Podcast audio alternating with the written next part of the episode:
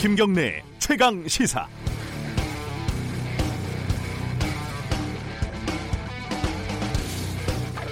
로버트 할리 우리말 이름으로 하일 씨의 구속영장이 기각이 됐습니다. 혐의를 인정하고 뉘우치고 있기 때문에 구속까지는 할 필요가 없다 이런 취지입니다. 안 그래도 하 씨와 관련된 확인 안 된 여러 정보들이 뉴스라는 이름으로 어뷰징되고 있는 상황에서 뉴시스라는 매체는 하 씨의 성적 취향까지 들춰내는 기사를 썼습니다. 제목이 몰몬교 신자가 마약까지 로버트 할리 부끄러운 민낯 그리고 내용에 성적 취향을 적시를 했습니다. 구역질이 납니다. 제가 여러분들이 어, 침대에서 무슨 일을 하는지 남들에게 보여주고 싶지 않은 것처럼 뭐 누워서 하는 걸 좋아하는지 서서 하는 걸 좋아하는지 남들에게 알리고 싶지 않은 것처럼 성소수자도 비밀을 가질 권리가 있습니다. 뉴시스라는 이름은 news is 즉 뉴스란 이런 거다라는 뜻입니다. 이게 정말 뉴스입니까? 이른바 1등이네 2등이네 하는 신문들도 마찬가지입니다. 뉴시스는 정작 기사를 삭제했지만 조선일보, 중앙일보, 동아일보, 매일경제, 한국경제 등은 관련 기사를 온라인에서 팔아먹고 있습니다. 그나마 한결의 경향은 관련 기사를 쓰지 않은 게 위안입니다. 동업자로서 부끄럽다 못해 참담합니다. 이 기자님들, 아니 이 기레기들 밥은 먹고 다니는지 모르겠습니다. 4월 11일 목요일 김경래 최강 시사 시작합니다. 주요 뉴스 브리핑부터 가겠습니다. 고발뉴스 민동기 기자 나와 있습니다. 안녕하세요. 안녕하십니까. 에, 어제 인사청문회가 또 화제가 됐어요. 네, 이미선 헌법재판관 후보자 인사청문회가 있었는데요. 주식 투자가 쟁점이었습니다. 이 후보자 부부 전체 재산이 42억 6천만 원 정도 되는데요. 83%인 35억 정도가 주식으로 보유를 하고 있었습니다. 보유 주식액은 남편 명의로 28억대, 그리고 이 후보자 본인 명의로 6억대였습니다. 네. 야당 의원들은 과도한 주식 보유를 비판을 했는데요. 2004년 2억 9천만 원 정도였던 재산이 주식 투자로 15년 동안 크게 불어난 것도 지적을 했습니다. 네. 아, 이 후보자는 남편에게 맡기고 꼼꼼히 챙겨보지 않은 자신의 실수다. 아, 재산 대부분을 주식 형태로 보유하고 있기 때문에 일부 오해할 수 있는 상황이 돼서 대단히 송구스럽게 생각한다 이렇게 얘기를 했습니다. 네. 야당은 사퇴를 촉구를 했고요. 정의당도 사퇴 논평을 냈습니다. 반면 여당에서는 옹호, 부적격, 검증부실 의견이 동시에 나왔는데 표창원 의원은 연좌제로 배우자에게 책임을 물으면 안 된다 이런 의견을 밝혔고요. 조홍천 의원은 왜 이렇게 주식이 많느냐 이렇게 우려의 목소리를 냈습니다. 청와대 인사 추천 검증 라인이 제 기능을 하지 못하고 있다 이런 비판도 나왔습니다. 이 남편이 했다라고 말하는 순간 어, 국면이 사실상 좀 어, 관리가 안 되는 국면으로 넘어가지 않았나라는 생각이 들어요. 네. 전 재산을 주식에다 넣었는데 몰랐다. 이거는 상식적으로 잘 이해가 되지 않습니다. 그렇습니다. 헌법재판소가 아, 이것도 헌법재판소 얘기네요. 네. 자 낙태죄 위헌 여부를 오늘 선고를 하죠. 네, 임신한 여성이 낙태한 경우 그리고 의사가 임신한 여성을 낙태하게 한 경우를 벌금 징역 등으로 지금 처벌하게끔 하고 있거든요. 네. 형법 제 269조 1항, 270조 1항에 대해서 헌재가 위헌 여부를 심판을 합니다. 국가가 임신 중절을 선택한 여성과 이를 도운 의사를 처벌하는 게 합당한지에 대한 판단이 오늘 나올 예정인데요. 네. 헌재가 지난해 5월 공개 변론을 거쳤고요. 관계 부처로부터 의견서를 수렴을 했습니다. 네. 의료계, 법조계, 종교계, 여성계 등에서도 각각 헌재의 입장문과 근거 자료를 제출을 했는데요. 재판관 9명 가운데 6명 이상이 낙태를 죄로 처벌하는 것은 위헌이다 이렇게 판단을 하게 되면 향후 낙태죄라는 말은 사라질 수도 있습니다. 2012년 헌재가 4대4 의견으로 합헌 결정을 내렸기 때문에 네. 7년 만에 입장이 바뀔지가 주목이 되고 있습니다. 뭐 위헌이라고 딱 나오기보다는 뭐 헌법 불합치 정도로 해서 법을 개정하라는 취지의 판결이 나올 거다 이런 예상도 좀 있더라고요. 법조계에서는 그렇게 많이 예상을 예. 하더라고요. 예. 이 한때 되게 시끄러웠던 얘기인데 그 예천군 그 군의회 의원들이 어 해외 여행 가가지고 이제 무리를 일으켰던 거예요. 네. 이게 다시 좀 불거지고 있어요? 그 가이드 등을 폭행을 해서 무리를 일으켰는데요. 네. 제명 처분을 받지 않았습니까? 그렇죠. 근데 경북 예천군 의회 전직 의원 두 명이 최근 법원에 제명 처분 취소 소송을 냈습니다. 네. 박종철 전 의원하고요. 권도식 전 의원인데 제명 징계가 부당하다면서 효력 정지 신청을 냈습니다. 음. 대구지법이 오는 18일 당사자들과 군의회 관계자 등을 불러서 비공개로 신문 절차를 진행할 예정인데 신청 사항이 적절하다는 판단이 내려지게 되면 박전 의원 등은 즉시 의원직을 회복을 하게 됩니다. 이르면 오는 20일쯤에 이들의 의회 복귀 여부가 가려질 것으로 전망이 되고 있는데요. 이 소송 소식이 알려지니까 비난 여론이 다시 들끓고 있습니다. 군 의회 홈페이지 등에는 이들 전직 의원들을 비판하는 글이 올라오고 있는 그런 상황인데요. 네. 아, 주민들은 주민 소환이 가능해지는 오는 7월 주민 소환 투표를 목표로 관련 활동을 계속하겠다는 방침입니다. 코멘트를 생략하겠습니다. 네. 강원랜드 골프 접대 의혹이 이게 꽤 오래된 사건인데 이제 김병준 전 자유한국당 비상대책위원회 네. 위원장 이게 다시 입건이 됐어요? 이게 어떤 일이죠? 예, 1년 만에 불구속 입건이 됐는데요. 예. 어, 강원지방경찰청 지능범죄수사대가 부정청탁 및 금품 등 수수의 금지에 관한 법률 위반 혐의, 이른바 그 김영란법 위반 혐의로 김병준 전 자유한국당 비상대책위원장 그리고 함승희 전 강원랜드 사장을 어, 불구속으로 입건을 했습니다. 네. 기소 의견으로 검찰에 송치할 예정인데요. 김병준 전 위원장은 대학 교수 시절인 2017년 8월 한국 여자 프로 골프 협회 투어 대회에 참가를 해서 뭐 식사와 골프, 기념품 등 100만 원이 넘는 접대를 받은 혐의를 받고 있는데요. 네. 골프비와 기념품을 받은 부분은 큰 이견이 없지만 식사비와 기념품 금액을 산정하는 방식에 대해서는 경찰과 좀 김 전 위원장 입장이 다릅니다. 그래서 이 부분은 법적 다툼이 예상이 되고 있습니다. 네, 그 박근혜 정부 시절에 진보 교육감 지금 이제 교육청 교육감들이 대부분 진보 성향들이 많지 않습니까? 그렇습니다. 박근혜 정부 시절도 마찬가지였고요. 네. 그것들 그 진보 교육감들을 견제하기 위해서 부교육감 블랙리스트를 작성했다. 이건 좀 설명이 좀 필요할 것 같아요. 그래서 그걸 작성을 해서 예. 박근혜 정부 시절 청와대에 경찰이 보고한 정황이 드러났는데요. 예. 교육감은 선거로 뽑히지 않습니까? 그러니까요. 근데 부교육감은 교육부에서 파견하는 공무원이 맞습니다. 아, 부교육감은 교육부에서 임명을 하는군요. 인사권도 교육부가 가지고 아, 있기 때문에 이런 식으로 네. 이제 컨트롤했다는 그런 얘기인데요. 지금 검찰이 이명박 박근혜 정부 시절 정보 경찰의 불법 사찰 의혹을 수사를 하고 있는데 네. 최근 여러 참고인을 불러서 조사를 했다고 합니다. 네. 한겨레가 검찰에서 조사받은 복수의 참고인을 취재를 해보니까 경찰청 정보국이 2016년 3월 부교육감 재정립이라는 그런 내용의 문건을 작성을 했는데요. 네. 어떤 내용이냐면 부교육감들의 사진과 함께 성향, 대책 등이 적힌 문건이었습니다. 음. 부교육감들을 우호적, 비우호적으로 나눈 다음에 특정 부교육감에 대해서는 진보 교육감 정책에 동조를 하고 있으니까 대학교 사무국장으로 보내야 한다. 이런 취지의 대책도 적혀 있었다고 하는데요. 네. 실제로 일부는 실행이 된 것으로 알려졌기 때문에 교육계 사찰 파문이 일 것으로 보입니다. 네, 어, 한 가지 소식만 더 알아보죠. TVN의 새 드라마가 아스달 연대기라는 드라마가 있거든요. 아스달 연대기. 네. 방송 스태프들이 주 100시간 촬영 등 장시간 노동에 시달리고 있다는 증언이 나왔습니다. 100시간이요? 네. 네. 희망연대 노동조합 방송 스태프 지부 등이 어제 기자회견을 열었는데요. 아스달 연대기 제작사를 근로기준법과 산업안전보건법 위반 등으로 고발을 했습니다. 지난달 말부터 이달 초까지 진행한 해외 촬영에서는 초장시간 노동을 했다는 증거도 나왔는데요. 브루나이 촬영에서 일주일 동안 무려 151시간 30분 아이고. 휴일 없는 연속 노동을 했다는 그런 주장이 제기가 됐습니다. 잠도 거의 안 잤다는 얘기인데요. 그렇습니다. 네. 조명 스태프 한 명은 팔이 골절되는 사고를 당하기도 했다고 하는데요. 예. 이 부분은 좀 논란이 제기가 될 것 같습니다. 그러니까 이 방송사 스태프들의 근로 조건 문제는 굉장히 오래 전부터 지적이 됐는데 네. 빨리 좀 시정이 필요할 것 같습니다.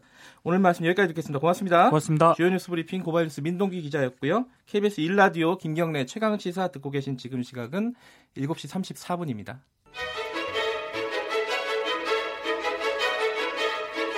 우리 사회의 다양한 현안을 공정하고 깊이 있게 다룹니다. KBS 1라디오 김경래의 최강 시사. 네, 오늘은 대한민국 임시정부 100주년입니다. 4월 11일. 그래서요, 어, 최강 시사가 대한민국 임시정부의 산 증인이고요. 어, 임정둥이라고 또 불리십니다. 좀 귀여운 이름인데요. 90살이 넘으셨어요, 근데. 어, 대한민국 임시정부 기념사업회 김자동 회장님을 직접 만나고 왔습니다. 임시정부가 어, 지금 이 시점에서 우리한테 주는 의미가 무엇인지 그리고 당시에 재미있는 회고담도 좀 들을 수 있을 것 같습니다. 한번 좀 직접 들어보시죠. 회장님, 안녕하세요. 네. 건강은 괜찮으세요? 건강히 잘 먹어요. 소화 잘 되고. 예. 근데 탈이 뭐 많아요. 탈이 첫째, 예. 귀가 안 들리고. 이게 제일 답답해. 음. 그리고 기억이 에, 내가 상당히 좋은 편에 속했는데 네. 기억이 점점 나빠져. 음. 이 늙어 봐야 알 거야. 어, 선생님이 28년 1928년생이시니까 지금 네. 아흔이 넘으셨어요. 그죠? 네. 예. 그러면 예전에 임시정부 때 네. 그때는 기억을 굉장히 잘 하시겠네요. 그때의 경우 기억이 나요. 아. 잘 나요. 비교적. 올해가 100주년이래요. 네. 그 100주년 맞아서 감회가 어떠십니까? 카페. 그래서 백수년이 됐으니까 그렇게 된다 이거지 뭐 특별한 거라면 뭐 느끼는 건 없어요. 예. 어, 근데 에, 임시정부가 전에는 한때는 전혀 무시를 당했는데 네. 지금은 임시정부에 대해서 그래도 많이들 생각하니까 그건 다행인데 가장 중요한 게 임시정부가 생각한 우리나라는 통일된 우리나라지 쪼개진 건 생각해 본 일도 없어요. 아. 그럴 거 아니에요, 그때는. 예. 예. 예. 근데 예. 쪼개졌을 뿐 아니라 동족끼리 어, 수많은 사람을 서로 죽이고 했는데 네. 다행히 현 정부에 들어와서 관계가 조금씩 좋아지고 있지 않나. 이게 오랫동안 좋아져서 이게 교류하고 이러면 또 어떤 계제에 쉽게 통일될 수도 있지, 있지 않을까. 네. 지금 당장 내가 에, 통일되는 거는 기대하지 않고 네. 그 내가 전에는 젊었을 때 통일된 나라가 되는 길 바랐는데 지금은 바라지도 않고 네. 그 대신 에, 남북 교류가 제대로 되면 아, 뭐 평양에다 사무실 차리고 장사하고 싶은 생각도 있어. 여기 선생님이 쓰신 회고록이에요. 영원한 임시정부 소년. 그죠? 여기 이렇게 쓰셨어요. 나는 임시정부의 품 안에서 태어나고 자라났다. 예. 평생을 임시정부에 대한 기억을 품고 살았다. 아, 그렇지 임시정부에 대한 기억이야. 그때의 경우 기억이 나요. 어릴 때 굉장히 어릴 때죠. 그 임시정부 때는 충칭이나 이럴 때. 임시정부가 예. 에, 19년 창립됐으니까 그때 나 낳기 전이고 28년생이시니까요. 예. 내가 28년생이니까 지금 상해 임시정부 기념관으로 되어 있는 집이 사, 보경리 중국 발음은 부칭리지 부칭리 4호예요. 네. 그러니까 임시정부 사람들 노상 우리 집에 왔다 갔다 하는데 청사 안에는 임시정부 주요 간부는 김구선생 혼자 있었어요. 어, 그 나머지는 청년 한 7, 8명을 어, 거느리고 있었어. 난다 들은 얘기지. 음, 근데 7, 8명 중에 한 사람이 윤봉길 의사예요. 아, 그 백범 선생이 청년들을 거느리고 있으면서 아침 저녁은 같이 먹었대. 그래서 점심은 제가 해결해라. 예. 점심 안준 거라. 근데 백범 선생은 또 하나 아주 철칙이 있어요. 내가 이건 공급인데 네. 딴 사람 점심 안 먹이고 내가 공급 가서 나 밥 먹을 수 있냐. 예. 그러니까 자기는 저, 시- 양이 커요. 시- 그런 분이 점심 굴루스럽고 그러니까 거기 교민들이 많거든. 이 집에 가서 한 끼, 저 집에 가서 한 끼. 예. 우리 집이 제일 가까워. 그리고 우리 어머님이 백범 선생뿐 아니라 누구든지 찾아오면 아주 대접하는데 우리 만만하고 오면 반갑게 대하고오니까 우리 집에 자주 왔대. 여러분 그때면 뭐 나 데리고 근처에 가서 뭐 아마 엿도 하나 사주고 그랬던 거 봐.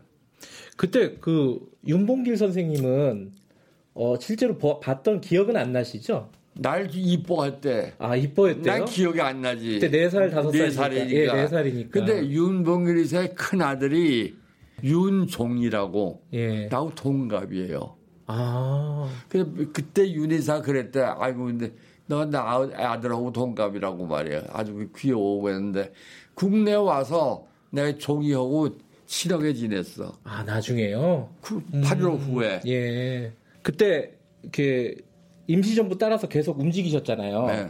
그때 안 힘드셨어요? 아니 어른들이라 좀 힘들었겠어. 예.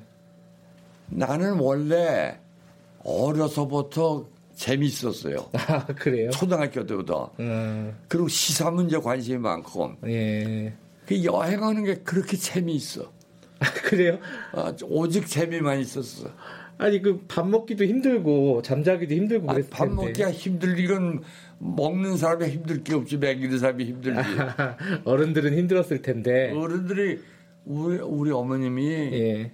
부지런하고 힘든 일은 맡아서 하는 성질이래요. 예. 그래서 그 피난길에 임성부의 호래비 어른들의 반은 우리 집에서 모셨어. 아. 또 나머지 반은 누가 모셨냐면 나중에 월북했던 최덕신 씨, 음. 최덕신 장군. 네. 그 사람 월북했지만 그 사람의 어머님이 또 몇 사람 모셨어. 음. 두, 두 분이 대부분 모시고 있었지. 예. 그리고 이제 배가 목선이 얼마나 큰지 뭐 하여튼 굉장히 커요. 네. 100여 명이 거기서 먹고 자고 아. 밥해 먹고 살았어요. 예. 근데 그, 그 배가 가는 도중에 뱃속에서 얼마나 답답하겠어. 안 그래. 우리 애들은 배가 크다 보니까 거기서 숨바꼭질도 오고 재, 재미만 있었어. 음. 내가 4학년 끝났을 때 여름 방학 때 중일 전쟁이 났거든. 에, 그게 37년일 거예요, 아마. 네. 그러고 임시정부가 이제 난직에 있었는데 일본 군대가 상해 상륙해가서 남직으로 쳐오니까 임시정부가 후난성 그리 갔어요. 예. 가자마자 이제 우리 집에 연락해서 이제 그래서 그때부터 임시정부 거치 음. 중경까지 갔어요. 아, 중경까지요? 중경까지 한 몇 년 걸렸습니까? 에, 장사 떠난 게 38년 6월인데 예. 1년 가까이 걸렸어요. 1년이요? 어. 음. 지금은 중국 시의 일부지만 네. 그때는 사천성의 기강현 지장 지장현이라는 데 네. 이제 거기 갔어요. 임성모 거기 있었어요. 예.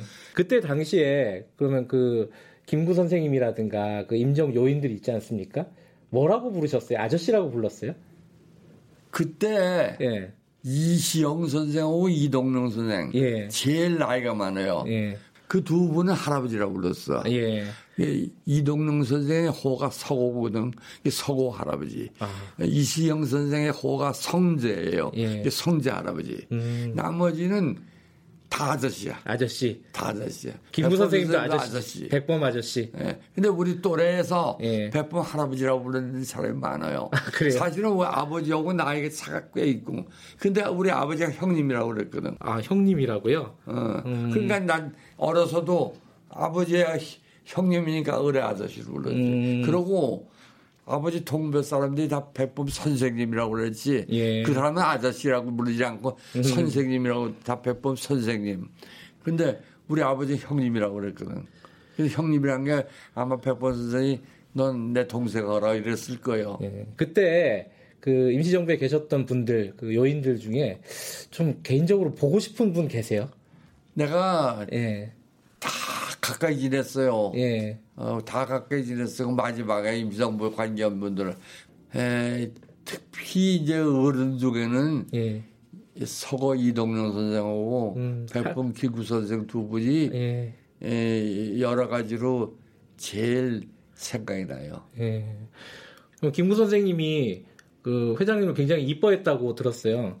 어, 상에서 뵌 기억은 그때 어려서 모르고 음. 그땐 기억이 안 나. 음, 돌아가시기 예, 한 20일 전인가 예, 우리가 졸업식 있었어. 음, 졸업식 있었는데 교장 선생이 하루 날 부르더니 졸업식에 축사를 기구 선생을 좀 모셔와서 뭐 어떠냐. 아, 집안이 가깝게 지내는 거 아니까 네, 특별히 부탁한 거라. 예, 예. 근데 그때 백범 선생이 뭐 그 그렇게 시간 여유가 있고 온 분이 아닌데 음. 이제 아버지가 가서 얘기하니까 아 아무개 졸업인데 내가 가야지. 그 와서 저거 했는데 그날 뵙고 인사만 했지 돌아갈 때까지 못 봤어요. 아, 돌아가시 조금 전에 와서 오- 축사를 했거든. 축사할 적에 오늘 졸업생 중에 내 친자식 같은 사람이 저기 여기 있다고 얘기까지 해주고 그랬는데 음. 어, 이 얘기 좀 여쭤봐야 될 것 같아요. 해방 때 해방을 충칭에서 받으셨죠. 네. 중경에서 예. 소식을 어, 디서 들으셨어요? 해방 소식을 누구한테? 원자탄 던져, 던지고 두 번째 던진 게 8월 초거든. 12시에 히로히도가 항목선언을 했거든. 그러면 요즘 같으면 중경에서 1시간 후면 나갈 거 아니야. 저녁을 먹고, 그러니까 아마 6시는 지냈을까. 예, 저녁 일찍 좀 먹었을 것 같으니까. 나동규라고 있어요. 그 사람도 광복군에서 버마에 파견돼가 가는데 예. 거기 갔다 몸이 좋지 않아서 쉬러 온 사람이야. 근데 그 사람이 밖에 나갔다가 박수 치면서 만세 하면서 들어오는 거라 우리 집으로. 예. 그럼 이상하다 생각하면서 어찌 아 이거 왜는 황복했구나 하는 생각이 들는데.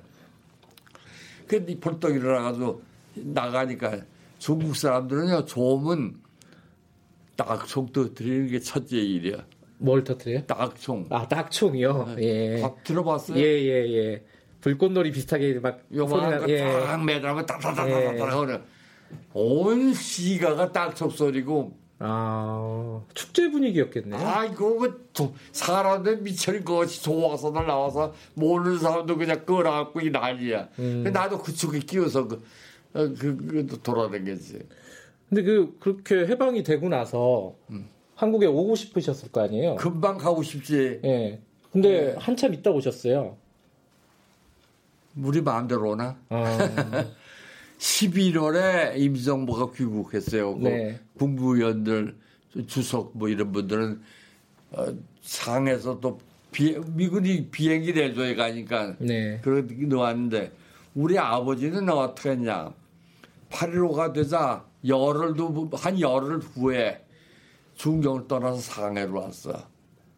임시정부에서 상해 우리 교민이 수천 명이 있거든. 네. 그럼 그 어, 중국 동부 지역에 있는 화기, 한인들, 그 임시정부에서 교민들을 보호하기 위해서 두 사람을 상해로 파견했어요. 음, 그두 사람이 누구냐면 우리 아버지하고 조소왕 선생의 동생 조시원이라고 있어요. 여기 와서 국 에, 아마 재헌 국회의원인가 국회의원도 하고 그랬지. 다 돌아갔지만. 근데 상해서 이제 가니까 우리는 중경에서 1월 달에 떠나서 2월 초에 상해 도착했어. 네. 그 상해에서 3개월 있다가 5월 달에 피난민선 타고 돌아왔지. 음. 근데 그때 당시에 임시정부 요인들도 한국에 오는 게 굉장히 힘들었죠.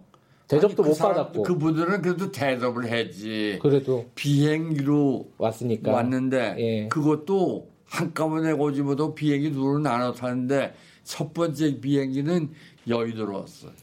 두 번째는 군산 비행장이라서 그때 군산에 비행장 있었던 모양이야. 예. 그래서 군산에서 버스로 서울 왔대. 그 국민들한테 환영은 많이 받았나요 그때? 응? 임정 임시정부 요인들이 그 임종근들이 왔을 이제 때. 여의도 오는데 예. 서울 시민들은 모르고 있었어. 아예. 음. 근데 그 차가 남대문으로 지내니까 시민들이 어떻게 연락을 돼가지고 남대문서부터 서울 시민들이 나와서 만세 만세 하고 박수 치고 그랬대. 음, 건국절 논란 있잖아요. 건국절. 예. 네. 대한민국 정부가 이제 48년도에 만들어졌는데 그때를 건국절로 해야 된다. 그리고 임시정부 때 1919년을 건국절로 해야 된다. 회장님은 어떻게 생각하십니까? 이 논란에 대해서. 그거는 건국절을 8월 15일로 한다는 건 한 마리로 개소리야. 네. 건국절을 처음부터 대통령이 누구야? 이승만이거든. 그렇죠. 이 박사가 명목상 임시정부 대통령을 했어. 네. 이 박사 한중에 대한민국 임시정부가 생긴 날이 임시정부 대한민국 수립한 날이라고 생각하고 있어. 네. 8.15 후에 건국절이라는 말은 해방기념일이지 건국절이라는 말은 일체 없었어. 네. 그런데 이제 김대중 노무현 대통령 거치면서 임성부의 정통성을 잡고 논의하니까 네. 이제 그때 에, 건국, 건국절 얘기도 나, 나왔는데 심각하게 논의가 된 일이 없어요. 네. 그런데 이, 이 이명박이라는 자가 딱 대통령이 되니까 임성을 깔아뭉기려는 생각이 에, 처음부터 있었던 거라. 음, 그러니까 건국절을 맹기자는 게 이명박이 때 나온 얘기야. 8월 15일이 건국절이니까 임성부 기념일은 없던 걸로. 그게 이명박이 생각이에요, 이명박이. 음. 왜 임시정부를 무시하려고 했던 거죠? 이유가 뭘까요? 한마디로 친일 단죄들이에요. 임성부 정통을 없애고 네. 8월 15, 50선거로 수립한 대한민국을 이걸로 실리고 그 전에 임시정부는 이 없- 역사에 없다고 할 수는 없지. 네. 그 무시하는 거야. 음, 백범도 이렇게 깔- 깔아뭉기고 이승만만 이렇게 올리고 그 이승만이는 안 그랬다고 이승만이는 적어도 8.15는 광복절이고 대한민국 이 정부의 정통성은 임시정부에 있다. 그 이승만이도 그 얘기를 했거든. 이승만이 자기도 임시정부에 임시 대통령까지 했으니까. 네. 예. 김원봉 선생님한테 네. 훈장을 서운하냐 마냐 가지고 논란이 있습니다. 이거 어떻게 생각을 하세요? 나는? 예. 대한민국 체제에서는 안 된다고 봐요. 네. 당연히 안 돼. 왜냐하면 북부에서 장관까지 예. 했으니까 어, 무슨 어, 뭐, 뭐 역으로 말하면 감사원, 예, 예. 감사원장 같은 자리까지 이북에서 했거든. 음. 그러니까 안 되는 건 당연한데 네. 난 개인적으로도 아저씨라고 부르던 사람이고 네. 처가 식구 너무나 아주 친하게 지냈고 그는 네. 안 됐다는 생각이. 그게 왜안 됐냐? 북쪽에서도 이렇게 됐거든. 숙청됐다. 아, 북쪽에서 숙성됐단 말이에요. 예. 좋은 절제가 줄 수가 없는 조건이 예. 북쪽 정부의 장, 저보다 창립의 멤버란 말이에요. 그 예를 들면 이북에 가서 저 총리까지 한게 뭐라고 했어? 홍병 씨가 이북 가서 뭐 했어? 그 사람도 당연히 상금 받아야 돼. 독립장관 정도 받아야 된단 말이에요. 네. 두 가지만 더 말씀 예, 여쭤볼게요.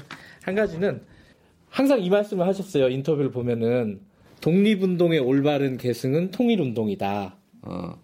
이게 어떤 의미인지 좀 설명을 대장의 해주세요. 독립운동을 바른 개성은 통일 독립이라. 그 통일 독립이지.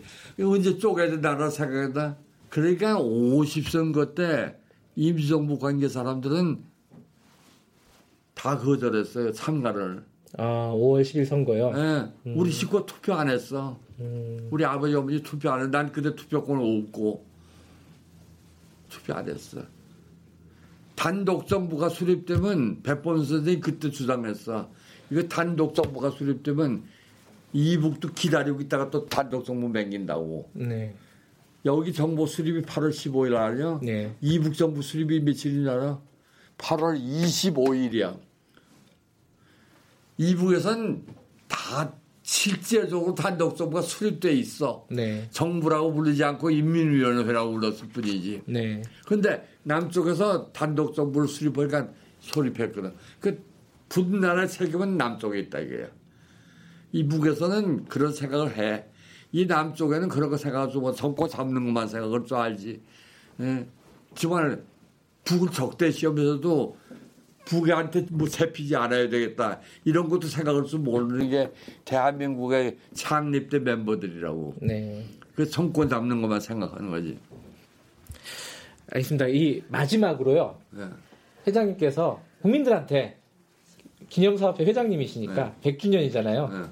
한 말씀 해주신다면은 아, 지금 남북 관계가 뭐 약간 좀 미국하고 이- 이북하고 얘기가 좀 마찰이 있고 해서 참 중단되어 있지만 좋은 방향으로 현재 대통령이 끌고 있고 네. 북쪽에 난 김정은이가 그렇게 맥힌 사람으로 보지 않아요. 네. 그래서 남북 관계- 관계가 조금씩 좋아지지 않을까. 음, 그 좋은 상태가 오래 가면 통일이 언제 어떻게 쉽게 올 수도 있단 말이에요. 네. 나는 흡수도 바라지 않아. 어떻게든 서로 이렇게 해가지고 형식은 아무래도 좋다. 통일이 돼야지.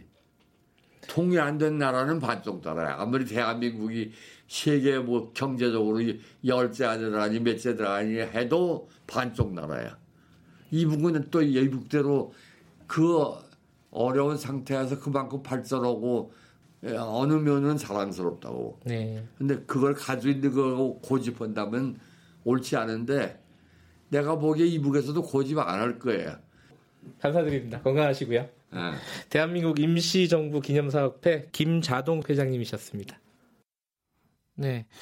김자동 회장님이 28년생이세요. 1928년. 그래서 어, 귀가 잘 안 들리십니다. 인터뷰가 굉장히 힘들었는데 어, 그 말씀이 제 기억에 남아요. 어, 해방 소식을 처음 들었을 때 그리고 대한민국에 다시 돌아왔을 때 이게 나라가 쪼개져 있을 줄은 정말 상상할 수도 없었다. 이런 말씀을 하시네요. 어, 통일이 아니더라도 이 서로 왕래하는 자유롭게 왕래하는 걸 보고 어, 가셨으면 좋겠다라는 생각이 듭니다. 김경래 최강시사 1분 여기까지 하고요. 2부에서는 한미 정상회담 관련해서 미국 현지 연결합니다. 뉴스 잠깐 들으시고요. 잠시 후에 뵙겠습니다.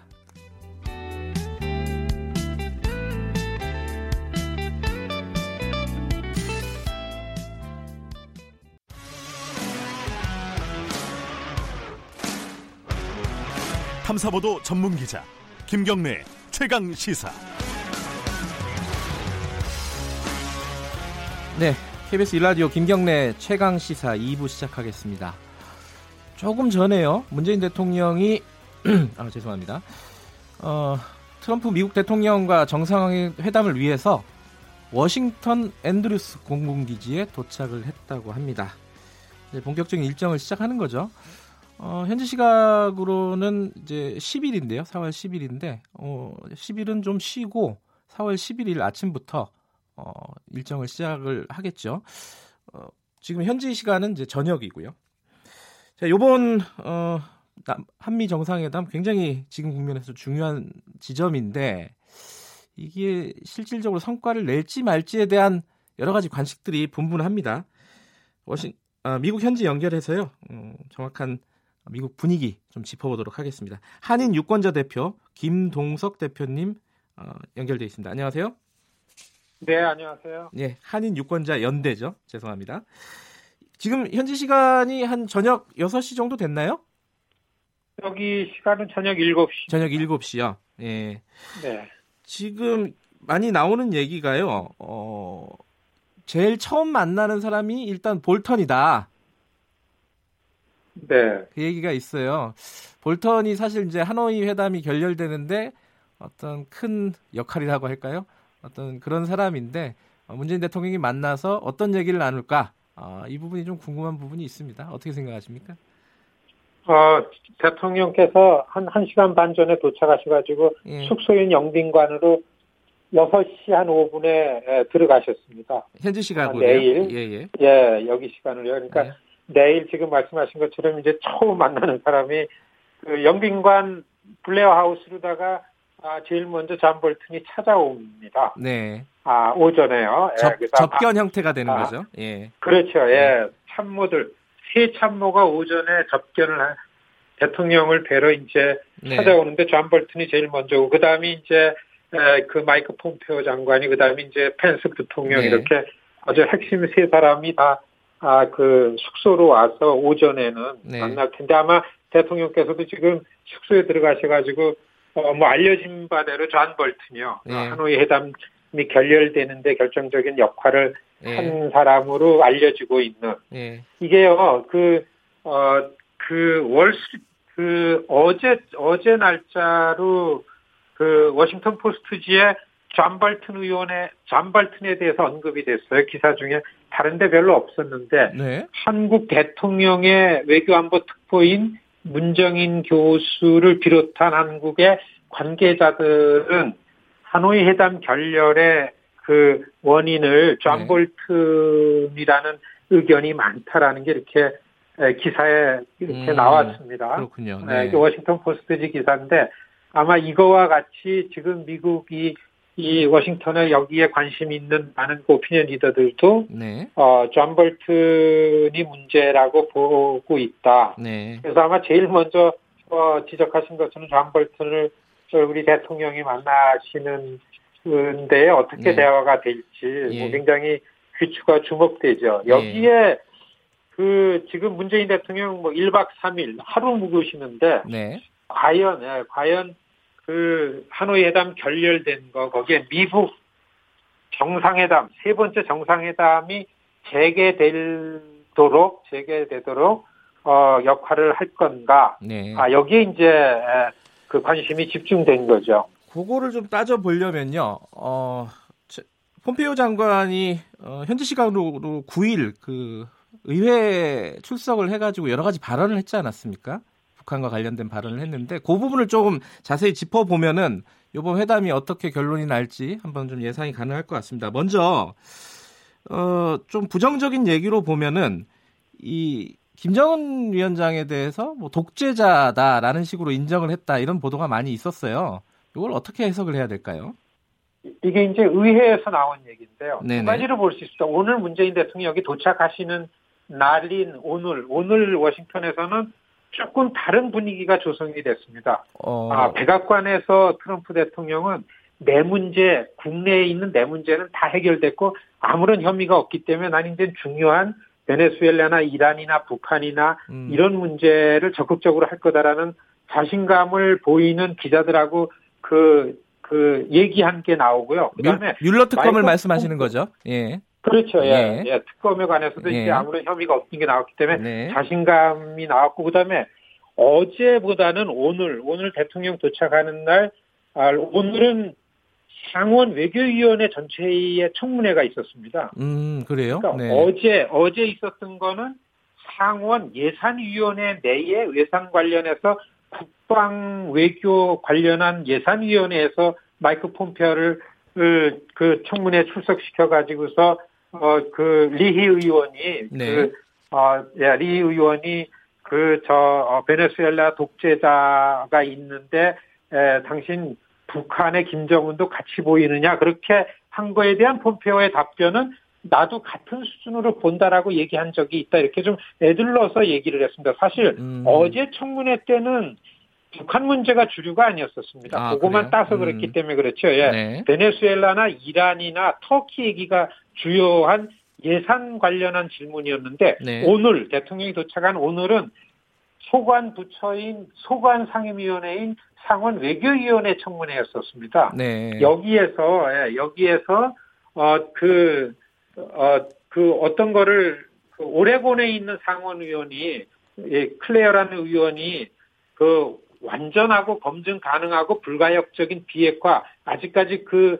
원칙을 지키고 있느냐 그 네. 약속을 입증할 때까지 북한 제재를 을 해제해서는 안 된다는 입장을 갖냐 이건 이제 폼페이오 장관한테 물어봤어요. 네. 여기에 대해서 굉장히 의미 있는 게 나왔는데 네. 그러한 입장을 유지하는데 그렇지만은 그 부분에 있어서는 약간의 여지를 남겨두고 있다. 음. 그렇게 남겨두고 싶다. 나도 이런 얘기를 했습니다. 그러니까 스페이스를 남겨두고 있다라는 얘기를 한 게 지금 굉장히 달라진 거고요. 예. 그 다음에는 예, 그러면은 그 어 그 우리가 우리 목표를 달성하기 위해서는 실질적 진전이 이 이루어질 경우에 이렇게 부분적인 해제라고 생각이 될 정도로 어 little space 네. 약간의 여지가 있다라는 거를 오늘 그 어, 외교위원회에서 얘기를 했습니다. 사실 네. 주목할 거는 이번 문재인 대통령 워싱턴에서 워싱턴 방미하는 데에 미리 준비된 것 중에 뭔가 새롭게 나올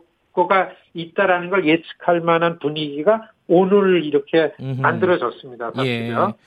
그러니까 폼페이오 장관이 어 어제 그러니까 현지 시각으로 어제 상원회에서 밝힐 때는 제재 완화에 대해서 좀 강경한 입장을 반복적으로 강조를 했다 이런 식으로 보도가 됐었는데 현지 시각으로 오늘 발표 어 얘기 발언에는 제재 해제에 대해서 여지를 남겨두고 싶다 이런 되게 의미심장한 발언을 했다 이런 말이네요.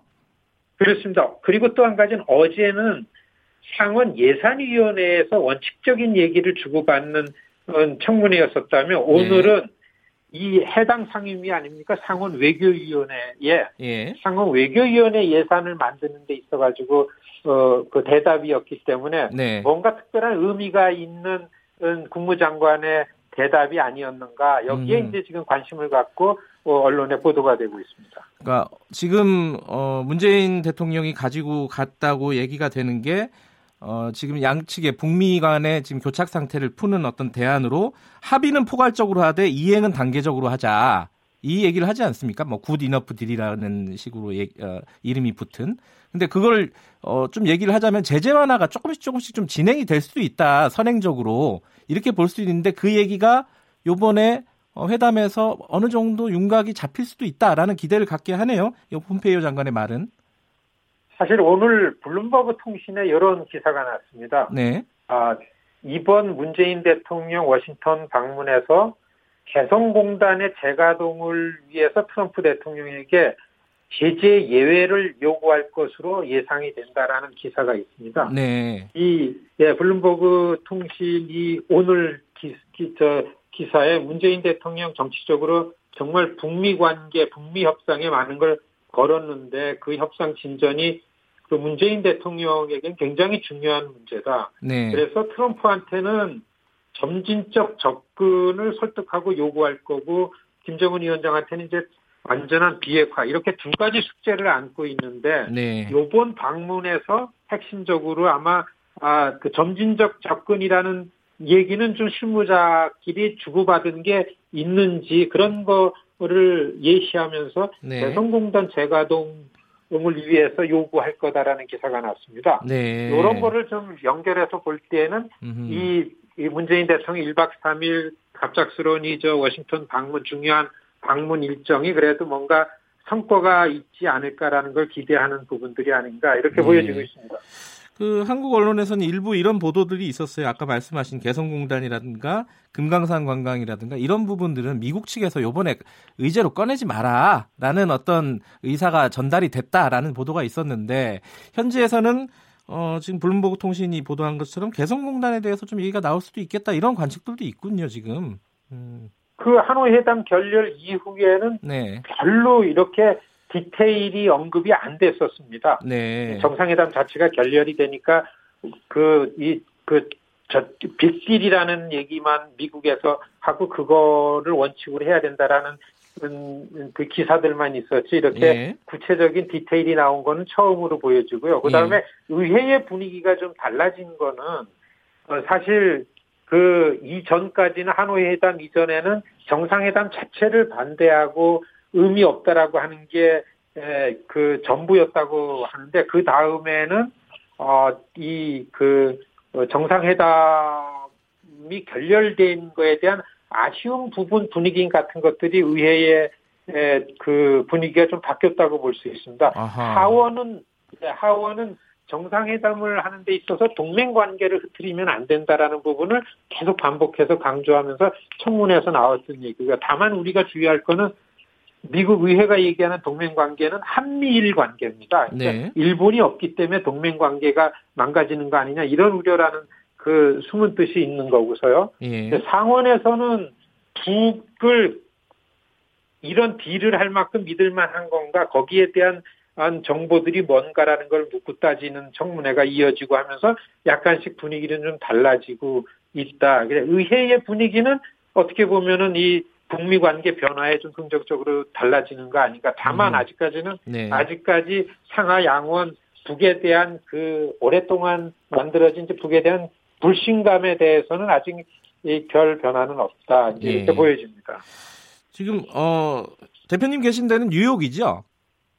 아니요, 저 워싱턴에 있습니다. 아 워싱턴에 계세요? 음, 그리고 워싱턴에 네, 지금 전에 대통령 예, 그 네. 블레어하우스 들어가는 데에 문재인 대통령 지지하는 전국에서 온 한 30여 명 그 지지자들이 그런데도 이전 같으면은 이렇게 좀 손도 흔들고 보여줬는데 이번에는 그냥 들어가시는 걸 보니까 아마 굉장히 그 준비하는 부분들이 많으신 거 아닌가. 예. 아, 저 워싱턴에 있습니다. 아 그렇군요. 아니 그 워싱턴에 지금 벚꽃이 한창이라면서요.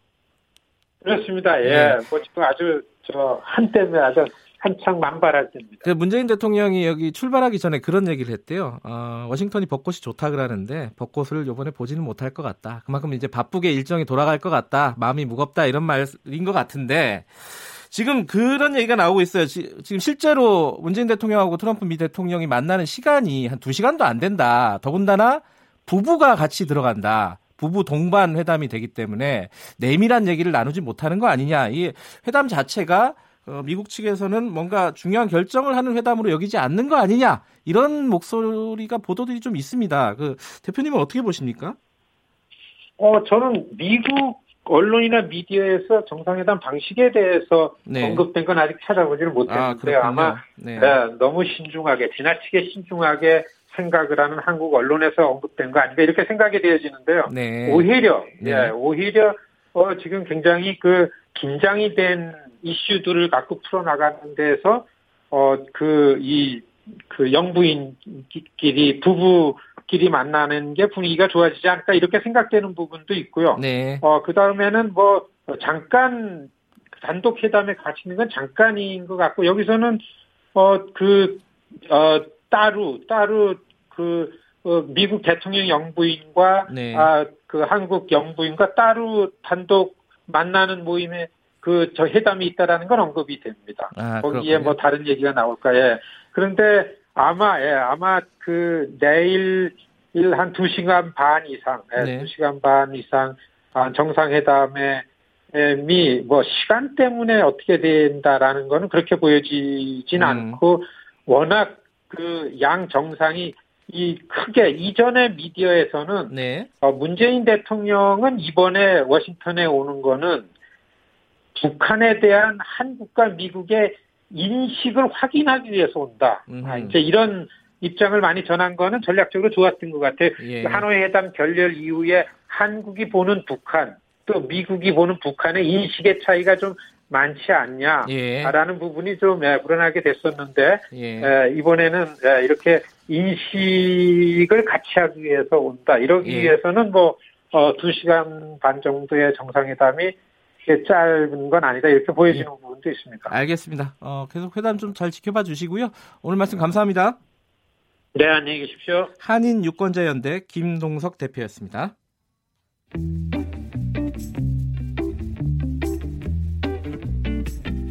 여러분께서는 지금 뉴스타파 김경래 기자가 진행하는 KBS 일라디오 김경래의 최강 시사를 듣고 계십니다.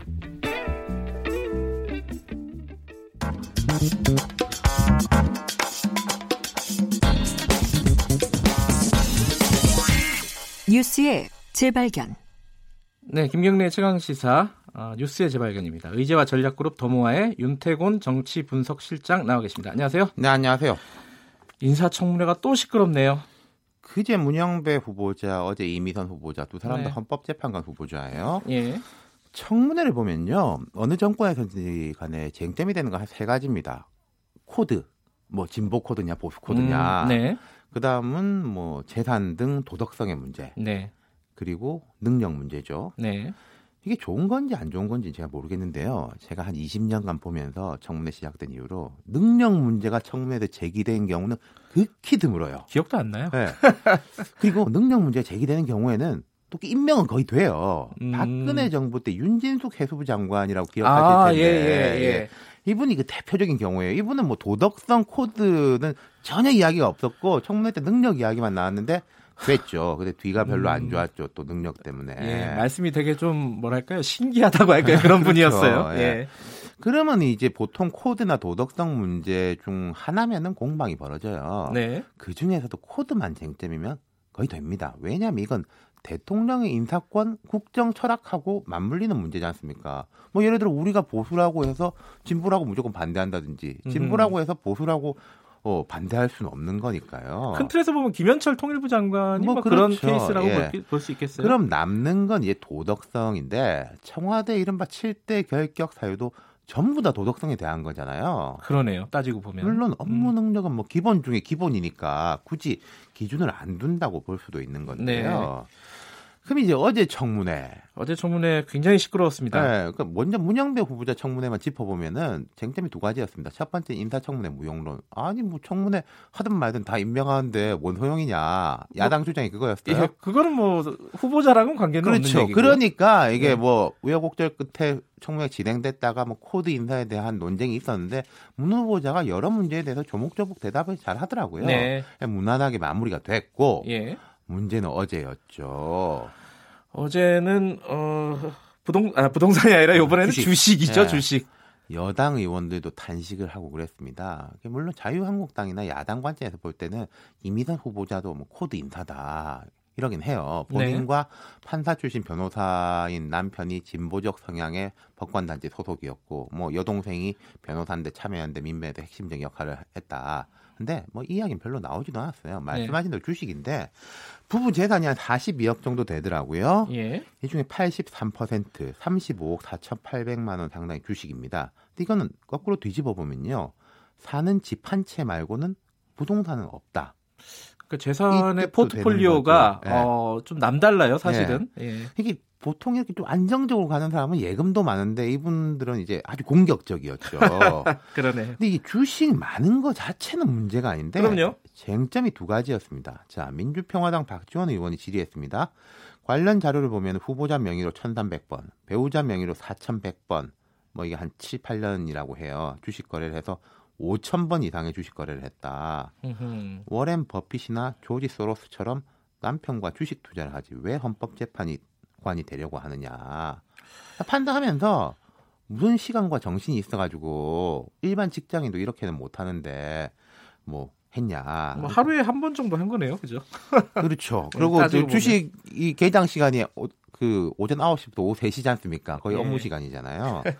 한국당 말할 것도 없고 민주당에서 부적절한 이야기가 나오고 그다음 이게 내용이죠, 내용. 네.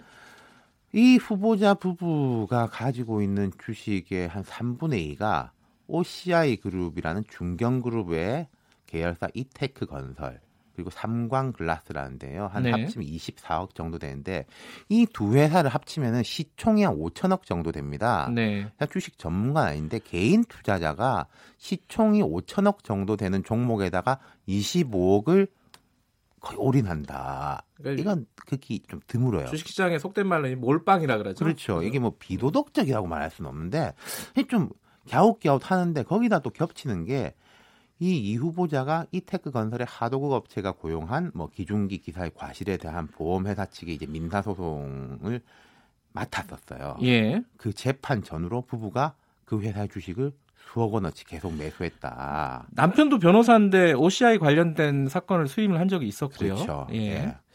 여러 가지 좀 뭐랄까 의아한 부분이 있는데 네. 해명은 어땠습니까? 단촐했습니다. 남편이 해서 나는 모른다. 이거 굉장히 안 좋은 말인데 이게 의회에서요. 되게 독특한 예. 게요. 공직자들이요. 물론 그러면 안 되는데 자기 이름이 아니라 자기 배우자라든지 공직자가 아닌 사람 이름을 주식을 하는 경우는 있어요. 근데 공직자가 아닌 사람이 공직자인 배우자의 이름으로 주식을 하는 경우는 저는 사실은 처음 봤습니다. 이렇게 거액의 음. 주식을 하는 경우에는요. 네. 그러니까 이제 네 명의로 남편이 사고 팔고 한 것이지 나는 관여하지 않았다. 그리고 이테크 건설 관련 재판의 결과가 꼭 유리한 것은 아니고 그 재판을 통해 정보를 입수할 수도 없었다. 네. 의원들이 어떻게 전혀 모르겠 냐라고 반복 질의했는데 이 후보자는 모른다고 답했습니다. 자, 여기서 정리하자면요. 석연치 않지만 이게 무슨 내부 정보를 어떻게 했다 안 했다라는 증거는 아직 없어요. 그렇죠. 뭐 했다는 증거도 없고 안 했다는 그냥 증거도 의심 없고. 정도죠. 그렇죠. 네. 그래서 이제 어제 이 후보자가 뒤에는 이것도 좀 잘 모르겠는데 만약 제가 재판관으로 임명된다면 조건 없이 주식을 처분하겠다. 임명된다면 조건 없이 처분하겠다. 이 문장이 좀 이상한데. 저도 좀 이상했어요, 예. 그게. 미리 좀 처분하든가 하지. 예, 이렇게 대답을 했고, 예. 혹여 내부적인 게 뭐 있다는 게 알려지면 즉각 사퇴하겠다. 이렇게 음. 말을 했습니다. 자, 문제가, 어, 이 야당들이 다 반발하고 있습니다. 그렇죠. 심지어 정의당도 부정적인 뭐, 입장이에요. 데스노트 뭐 이런 이야기 나오지 않습니까? 정의당이 반발하면은 여지없이 다 안 된다면서요, 네. 요즘. 거기다가 이게 두 가지 지점이에요. 예. 자, 남편이 다 해도 모른다. 누가 기억나느냐? 김의겸 전 대변인이 기억나요. 야당이 그 공세를 하거든요. 김의겸은 아내가 다 했고 이미선은 남편이 다 했냐? 네. 라는 거. 그리고 이유정 전 헌법재판관 후보자 사례를 떠올리는 사람이 많습니다. 비슷한 사례였죠. 네, 2017년 8월에 헌법재판관 후보자로 지명됐는데 그때도 좀 40대 여성 이런 컨셉이었어요. 근데 이제 미공개 정보를 이용한 주식 대박 이런 의혹이 이제 사퇴를 했어요. 네. 근데 이분은 증권선물위원회가 검찰 고발을 해가지고 네. 자본시장법 위반 혐의로 지난달 불구속 기소가 됐습니다. 어쨌든 이게 결국은 인사 라인 쪽으로 화살이 갈 것 같아요. 그렇죠. 결국 또 조국 수석에 대한 이야기가 나올 수밖에 없는 야. 이번에 그대로 버틸 수 있을지 잘 모르겠네요. 버텨도 문제. 아하. 안 버티면은 또 그 청와대로 이제 불똥이 튀니까 문제. 그렇게 되는 거죠. 알겠습니다. 네. 오늘 말씀 감사합니다. 감사합니다. 의제와 전력그룹 더모아의 윤태곤 정치분석 실장이었고요. 김경래 최강시사 2부는 여기까지 하고요. 자, 3부에서 다시 뵙는데 일부 지역국에서는 해당 지역 방송 보내드립니다.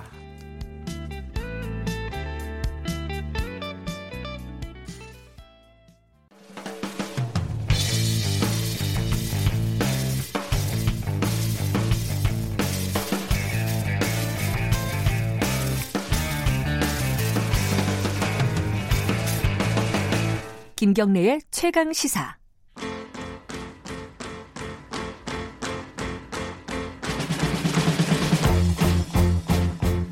네, 김경래 최강 시사 3부 시작하겠습니다. 아, 우리 사회의 중요한 이슈를 진보의 시각으로 들여다보는 진보의 향기 코너입니다. 김기식 더미래연구소 정책위원장 나와 계십니다. 안녕하세요. 예, 안녕하십니까? 어, 제가 이 김경래 최강 시사라는 말을 계속 반복하잖아요. 네, 네. 이게 왜 그런지 아십니까? 이제 모르겠는데. 네. 요새 청취율 조사 기간이래요. 아, 그러세요? 많이 얘기를 해야지 사람들이 기억을 해서 항상 좀 말씀 좀 해, 해, 하고 밖에서도 이렇게 홍보 좀 해주시기 바라겠습니다. 네. 오늘 얘기는 어, 조양호 한진그룹 회장 별세 소식부터 좀 얘기를 할게요. 네. 어, 어 속한으로 별세하셨다. 뭐 이런 얘기는 뭐 안타까운 얘기인데 그 네. 이후에 벌어진 상황들이 조금 뭐랄까요? 얘기를 논란이 될 만한 부분들이 있습니다. 첫 번째로는요. 야당도 그렇고 일부 언론들 특히 뭐 경제지라든가 네. 뭐 조선일 조선일보는 심지어 간접 살인이라는 단어를 썼어요. 사설에서. 이걸 어떻게 봐야 될까요? 좀 황당한 얘기지요. 예를 들어서 뭐 그 조양호 어, 전 회장이 그 경영권을 박탈한 뒤에 네. 병세가 악화돼서 어, 사망했다. 그러니까 이제 결국 어, 이 정부에서 국민연금이 반대 표결한 것 때문에 그렇죠. 어, 병이 악화됐다 어. 이런 식의 논리인데 좀 들으시는 국민들이 보기에도 황당하죠. 사실은 이제 그 국민연금이 반대 표결한 것은 조양 회장을 포함해서 어, 그 일가가 뭐 국민들이 다 분노하셨던 그런 갑질이라든가 배임이라든가 횡령이라든가 이런 이런 문제들로 인해서 네. 수사받고 또 기소되고 재판에 계류 중이다 보니까 네. 그거에 따라서 뭐 국민연금이 당연히 그런 거는 뭐 이번만이 아니고 이전에도 그 계속 반대 표결을 해왔고요. 뭐 최태원 회장에 대해서도 반대 표결을 해왔고 그렇기 때문에 이례적인 게 아니고 네. 이번에 이제 그 사내이사 등기 가 연임되는 게 이제 부결된 거는 오히려 외국인 투자자들이 나 이런 기관 투자자들이 음흠. 이런 이제 소위 반시장 범죄라고 할 수 있는 배임 횡령죄 혐의를 네. 받고 있는 사람이 이사가 되는 건 적절치 않다 이런 이유로 해서 이제 그 부결된 것이기 때문에 어그 이번 저 국민연금의 어떤 의결권 행사를 갖고 어 조, 조양호 회장의 어떤 어, 별세를 연결시켜서 정치 공세하는 것은 매우 부적절하다고 생각합니다. 이게 근데 한편에서는 또 그런 식의 논리도 있어요. 어, 이건 한겨레 신문이 그런 칼럼 음. 사설이었는지 칼럼이었는지 이 아니 그렇게 아프신 분을 왜 또 사내 이사로 연임시키려고 했냐? 그건 또 말이 되느냐? 네. 근데 이게 사내 이사를 하면요, 뭐 좋은 게 있습니까? 총수들이 굳이 그걸 하려고 하는 이유가 뭐죠?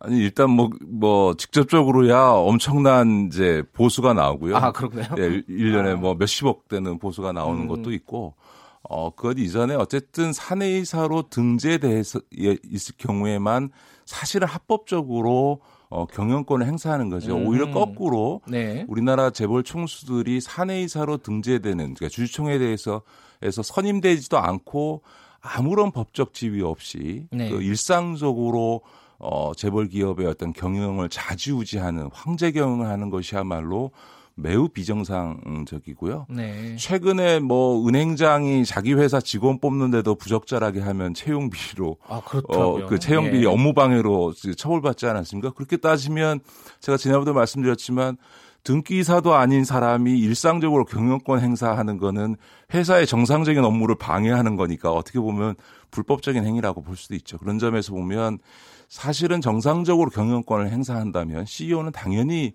어, 등기이사로 등재되는 음. 것이 맞고 CEO로서 등, 그 등기이사로 등재되지 못한 사람의 경영권을 행사하는 것은 오히려 어, 못하게 하는 방향으로 해야 하는 것이 맞다고 생각합니다. 그래요. 근데 이건 좀 어, 본리에서 벗어난 얘기인데 이 말씀하셔갖고 갑자기 생각이 났어요. KT 같은 경우에 이제 직원 채용을 할 때 어떤 청탁을 받아가지고 네. 채용을 하면은 CEO가 지금 검찰 소환되고 그러잖아요. 네. 근데 재벌 기업들 보면은 어 3세, 4세들 갑자기 채용하잖아요. 네, 그래갖고 네. 뭐 부장, 심지어 뭐 이모, 상무까지 막 바로 다이렉트로 채용하는 경우도 있고 이런 것도 문제 아니에요, 이거? 아마 전, 전 세계적으로 어, 이 재벌과 같이 이런 어떤 가문에 의해서 경영되는 경우들은 꽤 있습니다. 아, 많이 미국은 있죠? 별로 없는데 이제 네. 유럽의 경우는 특히 많은데 네. 그 대개의 경우는 이 가문이 경영할 경우에도 한 세대에서는 한 명만 되게 참여를 하고 심지어는 포드 같은 경우에는 그 세대에 능력 있는 사람이 없다고 해서 아예 경영에는 참여하지 않은 경우들이 있는데 아, 지분만 가지고 있고 그렇죠. 예. 우리나라는 예. 한 명은 고사하고 그 집안의 모든 자제들이 다 사장, 부사장, 전무, 상무 하면서 들어와 있는 이런 경우는 전 세계에서 유례를 찾아보기 어려운 거죠. 예를 들어서 음. 뭐 어, GS라든가 뭐 네. 두산이라든가 이런 데 보면 뭐 이게 4세까지 내려오다 보니까 뭐 한 집안에 같은 학렬의 이 자손들이 한 10명, 20명씩 그냥 회사의 경영에 들어와 있는 이런 건 매우 어, 부적절하다고 봐야죠. 음. 그러니까 그 얘기를 여쭤본 게 이제 지금 조양호 한진그룹 회장의 별세 이후에 경영권 승계가 어떻게 될 것이냐 이걸 가지고 이제 말들이 많습니다. 이 뭐 상속세 문제도 있고. 근데 조원태 사장이 지금 아들이잖아요. 네 아들이 어, 처음에 이제 입사할 때 이제 차장으로 입사를 했더라고요. 그게 갑자기 생각이 나고 여쭤본 거고요. 자, 이, 어, 별세는 했지만은, 어, 그 뭐 지분은 그대로 있는 거고요. 현재 상태로. 네. 그 오너들의 그 일가, 조씨 일가들의 뭐 영향력은 그대로 그냥 가는 거죠. 뭐. 예, 뭐, 현실적으로는 아마 아, 대한항공 그룹에 대한 네. 한진그룹에 대한 조씨 일가의 이 소위 지배권은 유지가 되지 않을까 싶습니다. 뭐 네. 어, 상속세가 일단 50%에 이제 할증해서 65%까지 어, 세금을 물게 돼 있습니다만 아마 어, 회사를 지배하는 네. 한진 칼의 지분을 그대로 예. 조양호 회장이 어떤 18%를 그대로 승계하고 나머지 뭐 지분이라든가 혹은 부동산을 팔아서 세금을 내는 방식으로 해서 지배 음. 그러니까 소위 지주회사의 지분은 그대로 유지할 텐데 문제는 네. 아마 이 과정에서 그 지금 갑진 논란으로 가장 문제가 됐던 어머니 이명희 이사장이 예. 아마 어, 소위 캐스팅 보트를 주이지 않을까. 왜냐하면 우리나라 상속세법상으로는 그 부인이 가장 많은 지분 아마 정상 6% 정도의 지분을 받고 나머지 자녀들이 4% 정도씩의 지분을 가질 그러니까 텐데 따로 이렇게 유언장을 쓰지 않았다면은 그, 렇죠 예. 네, 네, 네. 유언장을 썼다 하더라도 딸과 배우자의 그 상속분을 부정하기 어렵거든요. 예. 이제 그런 점에서 보면 어, 부인이 아마 이제 그 조원태 사장이 물려받는 지분은 세금 그대로 세금을 다른 걸로 낸다 하더라도 어, 지금 갖고 있는 지분 합쳐서 아마 한 6, 7%, 7% 이상을 넘기가 어렵습니다. 아하. 결국은 그럴 경우에 그 이 누나인 조연아 어, 전무나 어, 그 부사장이나 동생인 저윤민 어, 전무의 뭐 우리 국민들도 확인하셨던 그런 기질로 놓고 보면 아. 섣불리 조원태 사장이 어 이 독자적으로 혹은 독점적으로 경영권 행사하는 것을 아. 상장하기는 어렵고 아마도 예. 그 이명희 이사장이 예. 마쿠에서 사실상의 그룹의 의사결정을 하는 이런 상황이 벌어지지 않을까 싶은데요. 네. 비극이죠. 어, 대한항공의 그 지금 임직원이 지금 한 만 명이 넘는데 만 명이요? 이 만 명이 음. 넘는 어, 임직원 또 관련된 부품 협력 업체의 어떤 직원들 또 그 가족까지 하면 수십만 명의 어, 달하는 어,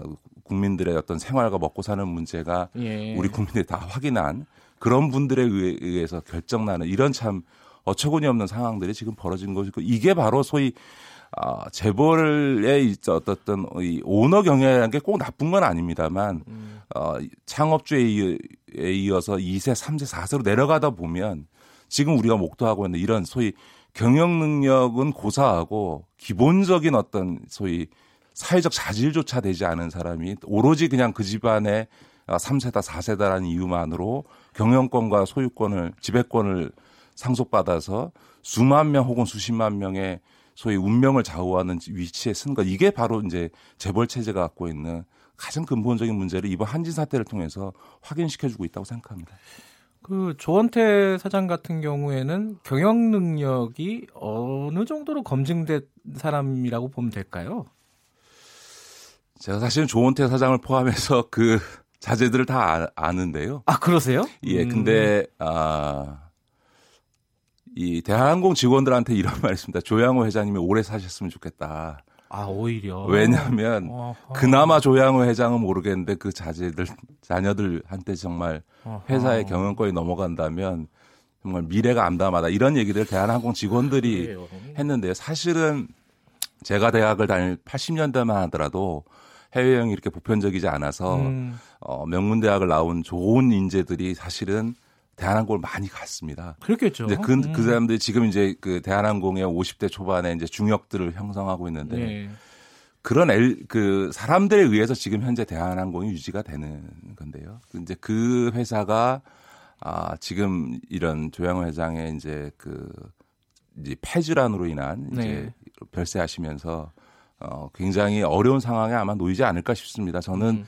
어, 조, 그 자녀들이 경영권을 아마 나 소유권을 넘겨 받겠습니다만 사실상 그 어머니의 영향력, 그 이명희 음. 이사장의 영향력 하에서 회사를 제대로 경영할 수 있을지에 대해서는 상당히 회의적인 그러니까 경영 능력은 사실 밖에선 잘 모르잖아요. 네. 이 사람이 그 실제로 차장부터 지금 사장까지 올라가면서 어떤 능력을 발휘를 했는지는 밖에선 잘 몰라요. 네. 근데 이제 밖에서 아는 것들은 이제 무리를 일으켰거나 사회적으로 좀 문제가 됐거나 이런 부분들을 많이 아는데 뭐 어, 학위가 이제 편입이 불법이었다. 그때 인하대학교. 그게 네. 이제 교육 교육부에서 내린 결론이었고 운전을 하다가 뭐 사람들을 좀 폭행하고 네. 뭐 이런 사회적인 무리를 일으킨 것들은 몇 번 아는데 실제로 경영 능력은 어느 정도로 평가를 받고 있는가 해서 여쭤본 건데 좀 부정적인 기류가 많다라는 거네요. 음. 제가 아는 범위에서는 뭐제 네. 개인적인 평가뿐만 아니라 재계 안에서도 그 자녀들의 예. 어쨌든 뭐 경영자로서의 능력 혹은 뭐 경영적인 문제를 떠나서 인간적인 평, 평가 이런 부분에 있어서는 재계 내부에서의 평가가 국민들의 평가와 크게 다르지 않은 것 같습니다. 아, 그래요.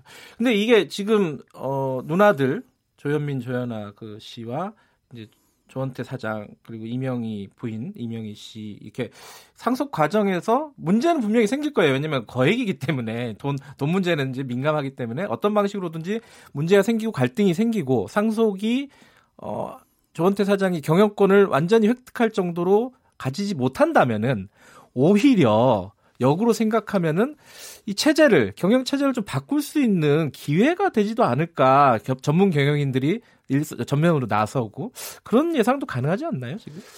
그러지는 못할 겁니다. 아마 아, 그래요? 그 음. 조양호 회장의 지분을 상속하는 과정에서 딸들이나 그 부인이 이명희 네. 씨가 지분을 포기해서 조원태 사장한테 집, 그 상속을 몰아주는 일은 아마 없을 거고요.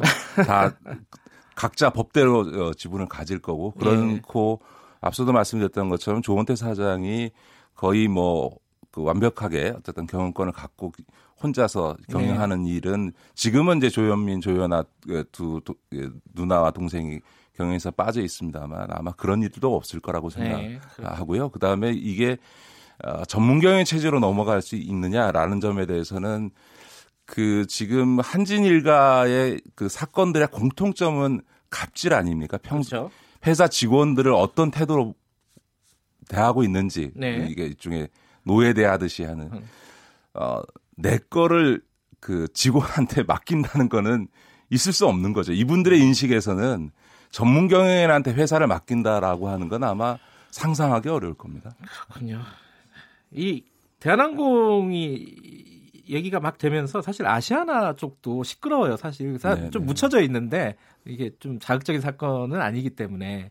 근데 아시아나가 지금 채권단한테 돈 빌려달라고 하는 거잖아요. 네, 5천억 달라고 하는 건데 우리 뭐 자구 계획도 세웠다, 담보를 이렇게 내겠다, 뭐 경영 혁신하겠다 얘기하는데 채권단에서는 아, 이 정도는 갖고는 안 돼. 뭐 이런 분위기 같아요. 언론 보도를 보면. 금호아시아나 그룹은 지금 산업은행 관료에 들어온 지가 10년이 넘었습니다. 네. 그리고 어, 그렇게 있다가 몇 년 전에 이제 그 박상구 회장이 금호아시아나 그룹의 경영권을 다시 이제 지분을 사갖고 네. 갔는데 그때 했던 약속들이 있는데 그 약속들을 다 어기고 아, 어, 사실은 이제 금호아시아나 아시아나 항공이 이제 부실화되는 과정이라는 게 원래 아시아나의 계열사로 있었던 금호 터미, 터미널이라든가 금호 고속이라든가 이런 것들을 본인이 지분을 갖고 있는 회사로 다 가져오면서 사실은 이 이금 전체적으로 금호그룹이 음. 어, 욕심을 내시는 바람에 사실은 부실화 시킨 네. 거거든요. 그런 조건에서 어, 또 어, 자금을 지원해 줬을 때 네. 어, 그냥 지금의 예, 지배주주가 회사를 그냥 지배하는 데 있어서 그냥 정부가 어, 공적 자금을 대주는 꼴이 되어서는 안 된다. 예. 이게 이제 채권단의 확고한 입장이기 때문에 예. 대주주가 아, 자기를 버리는 이런 음. 어떤 과감한 결단을 하지 않는 한 채권단으로서는 아마 어, 산업은행으로서는 자금 지원하기가 되게 어려울 겁니다. 지금까지 나온 거는 자기를 버리는 그런 결단으로 보기는 힘들다. 네네. 네. 예. 한동안 금호아시아나 그룹 얘기도 계속될 것 같네요. 자, 오늘은 여기까지만 들어야겠습니다. 고맙습니다. 네, 고맙습니다. 김기식 더미래 연구소 정책위원장이었습니다. 김경래 최강 시사 듣고 계신 지금 시각은 8시 45분입니다.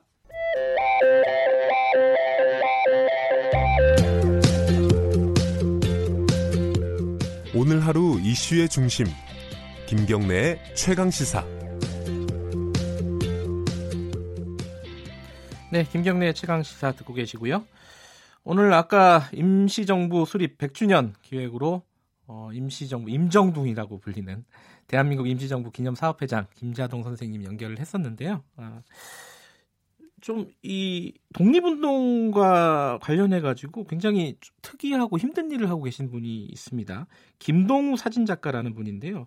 전 세계에 흩어져 있는 독립운동가들의 후손들을 사진으로 찍어서 지금 기록을 남기시는 분입니다. 그분 연결해 가지고요. 어, 왜 이런 일을 하시는지 어, 그리고 어, 사진을 찍으면서 어떤 거를 느끼셨는지 들어보도록 하겠습니다. 김동우 사진작가 연결돼 있습니다. 안녕하세요, 작가님. 네, 안녕하세요. 네. 어, 지금은 한국에 계신 건가요? 아, 지금 잠시 도쿄에 와 있습니다. 아, 그러세요? 예. 네. 지금 독립운동가들의 이 사진을 후손들의 사진을 찍는다. 이건 처음에 네. 어떻게 기획을 하게 되신 겁니까? 아, 예, 제가 후손들만 촬영을 하는 건 아니고요. 네. 해외에 있는 이제 독립운동 유적들하고 네. 거기에 계신 이제 묻혀 계신 이제 무덤들도 이제 같이 촬영을 하고 있거든요. 아하. 예, 예. 처음 기, 계획은 제가 인도에 갔을 때예요. 네. 제가 인도 뉴델리를 여행할 때 거기에 레드포트라는 곳이 있는데 네. 어, 인도가 우리나라와 이 독립운동사로 연결이 돼 있더라고요. 그 레드포트가 인면전구공작대라는 그 임시정부에서 파견한 군인들이 우리 광복군이 가서 훈련을 했던 곳이더라고요. 광복군이 인도에 가서요? 예. 네네네. 그래서 제가 이 역사를 보고 너무 놀래서, 음흠. 아, 세계에 흩어져 있는 독립운동가 그 후손들과 그 유족들을 한번 기록해 보자 해서 음, 시작을 하게 됐죠. 그렇군요. 제가 인터넷에서 기사를 보면서 사진을 보니까요. 사진이 굉장히 저는 이제 뭐 사진에는 문외한이지만 되게 특이하더라고요. 이게 네네. 그 후손들의 모습이 흐릿해가지고 어떻게 보면은 약간 뭐 이렇게 말씀드려도 되나 유령 같은 느낌? 배경하고 네네네네. 이렇게 살짝 이렇게 오버랩되고 이게 의도하신 네. 바가 있나요 혹시? 네, 네. 그 질문들 많이 주시는데요. 네. 어, 제가 인물 사진을 찍을 때 좀 반투명하게 찍는 이제 시도를 했는데요. 그거는 네. 왜 그렇게 찍었냐면 어, 사진적으로 표현을 하다 보니까 우리의 우리가 기억하지 못하는 역사, 네. 또 사라져가는 또 독립운동가들의 후손들, 네. 또 이런 분들을 사진적으로 표현하다 보니까 제가 사진을 너무 어, 좀 선명하게 찍는 것보다는 이분들이 좀 사라져가고 잊혀져가는 것을 표현하기 위해서 그렇게 예, 찍은 겁니다. 아, 잊혀져가고 사라져가는 모습을 표현을 하신 거군요. 네. 네 청취자 네. 여러분들도 아마 인터넷으로 김동우 사진 작가님 검색을 해가지고 보시면은 그 느낌을 한번 느끼실 수 있을 것 같습니다. 지금 뭐 서울에서 전시회도 하고 계신 거죠? 네, 전시가 2월, 3월에 많이 열렸고요. 예. 지금은 예. 대한민국 역사박물관에서 아하. 어, 예, 같이 열리고 있습니다. 아, 역사박물관에 가면은 김동우 사진 작가님의 그 독립후손가들, 독립운동 후손가들의 사진을 볼 수가 있는 거네요. 네. 그쭉 후손분들을 찾아다니시면서 어, 뭐랄까 기억에 남는 분이 계셨을 것 같아요. 한 분 정도 소개해 네. 주시죠. 네, 많이 있었는데요. 네. 아, 제가 미국에 갔을 때 네. 어, 저는 안창호 선생님 후손들이 그 아들이나 딸 이런 분들이 다 돌아가신 줄 알았는데 네. 그 막내 아들 알프한 선생님이 살아계시더라고요. 아하. 예, 90이 넘은 나이였는데 제가 너무 너무 반가웠고 네. 이제 그분을 만났을 때 해주신 얘기가 어, 안창호 선생님이 그 당시 독립운동을 했던 건그 네. 그 본인의 그 당시 사명이었다. 음. 그런데 음, 가족들은 그로 인해서 너무 많은 고통을 겪었다. 예. 그런데 본인이 자라오면서 부모, 어, 어머니나 그다음에 형이 이런 거를 가지고 한 번도 불평불만하는 걸 들어본 적이 없다. 네. 그래서 가족들도 아마 그 안창호 선생님의 사명을 본인들의 사명으로 받아들인 것 같다. 네. 그런 말씀을 해주셨는데 그게 저는 너무 찡한 그 음. 얘기더라고요. 예. 이게 국내에서도요 해방 이후에 네. 뭐 친일파들 득세하고 독립운동가들의 후손들은 굉장히 경제적으로 사회적으로 고생을 많이 하고 오히려 차별을 받고 이랬던 게 많이 알려져 있습니다. 해외에 계신 독립운동 후손분들은 어떻습니까? 상황들이 대체적으로는? 아, 뭐 지역마다 조금씩 그 네. 차이가 있는데요. 멕시코, 쿠바 같은 경우에는 네. 어 1905년에 멕시코로 이민을 갔던 이제 사람들이 우리의 이민의 역사가 독립운동의 역사로 확장된 지역이거든요. 네. 그리고 중앙아시아 같은 경우에는 1937년에 이제 강제 이주를 당하지 않습니까? 연해주에 살던 한인들이. 예.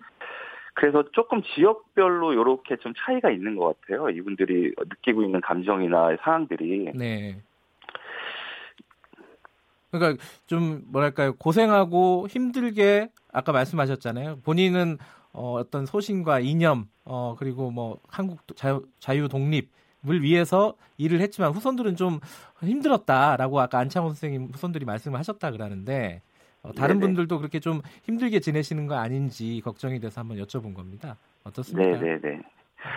어 감정적으로는 이분들이 네. 어 아버지, 할아버지가 독립운동을 한 나라가 너무너무 예. 지금 잘 돼 있지 않습니까? 예. 과거에 비해서. 그래서 너무너무 뿌듯해 하시는 아. 공통점이 하나 있었고요. 예, 예. 예. 그 다음에 다른 공통점은 뭐가 있었냐면, 어, 감정적으로 이분들이 독립운동, 아버지, 할아버지 때 독립운동을 해, 했었을 때, 네. 분단이라는 거를 생각지 못했거든요. 아, 또 이 얘기가 여기서 네. 또 나오는군요. 네, 네. 네, 그런데 이게 분단이 돼버렸잖아요. 예. 그래서 살아 계실 때 모든 독립운동가들이 이 분단된 모습을 보고 너무너무나 슬퍼했다는 말씀을 해주시더라고요. 그래서 음. 감정적으로는 이제 그런 부분이 좀 있을 것 같고요. 네. 예. 생활, 생활적인 면에서는 음. 제가 느낄 때는 다른 민족의 그 이민을 간 분들, 해외에 네. 계신 분들보다는 저는 한국 사람의 이 뿌리가 좀 그, 그런지 몰라도 다들 좀 괜찮은 생활을 하고 계신 걸로 아, 보는데. 그래요? 예, 예. 그래도 그 적응을 잘 하셨군요, 현지에서. 음, 네네. 다... 물론 뭐, 뭐, 무슨 뭐 부자가 되거나 뭐 이런 건 아니지만. 예, 예. 예, 그 현지에서 잘 살고 계신 걸로 저는 보고 왔습니다. 예, 다행이네요, 그래도. 그 현지에 가면은, 근데 저는, 저는 사진 몇 장 보니까, 작가님 사진을 보니까, 이게, 어, 현지에서 이제 현지인들과 결혼을 해가지고, 어, 이렇게 어, 섞여 있는 어, 인종적으로, 네네. 민족적으로 좀 네네. 섞여 있는 그런 사진도 보이더라고요. 그런 경우가 많겠죠. 네네. 아무래도 시간이 많이 흘러가지고. 어, 멕시코 같은 경우에는 1905년에 이제 이민을 갔으니까요, 한인들이. 네, 네. 그 지금 어 7세대까지 내려왔거든요. 아, 7세대요? 네. 네, 네, 네. 그러다 보니까 뭐 지금 뭐 갓난아이나 뭐, 뭐 학교 다닌 친구들한테 한인의 모습을 찾기는 좀 어렵고요. 그렇군요. 네. 네, 한 3세, 3세대나 4세대 정도까지는 좀 남아있는 것 같아요. 그래서 음. 그렇게 변하고 있는 모습들을 좀 찍고 싶어서 그 음. 가족 사진을 제가 찍어본 거죠. 예. 그분들이 근데 한국어라든가 이런 게 굉장히 힘들었을 것 같아요. 네, 한국어 거의 못 하시고요. 예. 어, 태어난 곳이 거기니까. 예. 그래도 작가님이 어, 방, 하... 예, 예, 예. 말씀하세요. 네. 네. 간혹 하셔도 뭐 밥 먹어라, 뭐 한인, 뭐 이런 아버지 때, 할아버지 때 썼던 말들 단어 정도만 기억하고 계시더라고요. 예. 예, 그렇군요. 그래도 이게 사진 찍으러 가시면은 그 후손분들이 잘 못하던 익숙하지 않은 한국 음식 막 차려주고 했다는 기사도 읽었어요. 네, 네, 네. 예. 어, 저, 저, 사실 기대를 전혀 안 하고 갔는데, 네. 이제 촬영을 한다고 약속을 잡고 이제 말이 안 통하니까 통역을 구해서 같이 대부분 다녔거든요. 촬영이 네. 이제 일정이 잡히면 네. 가면 이제 집안에 밥 냄새가 꽉 차 있는 거죠. 그래서 아 이렇게 밥을 안 해주셔도 됩니다. 이렇게 말씀을 드리면 아니 한국에서는 손님이 오면 밥을 해주지 않냐. 밥 한 끼 따뜻하게 먹고 가라 해서 너무너무 따뜻하게 저를 맞아주셨죠. 그런 정서들은 또 내려 이어져 내려오고 있군요. 네 그렇더라고요. 예. 이 작업은 앞으로 계속 하실 생각이신가요? 네, 지, 제가 지금 9개국 정도를 촬영을 했는데요. 네네. 어, 아직 촬영하지 못한 곳들이 많이 남아 있습니다. 예. 우리가 생각지 못한 곳들에 많이 독립운동사 흔적들이 있거든요. 예. 이제 그런 것들을 이제 이어서 좀 해봐야겠죠. 예. 음, 그럼 앞으로 어, 작가님 사진을 계속해서 볼 수 있는 기회가 있겠네요. 네, 노력하겠습니다. 예. 예. 오늘 말씀 감사합니다. 네, 고맙습니다.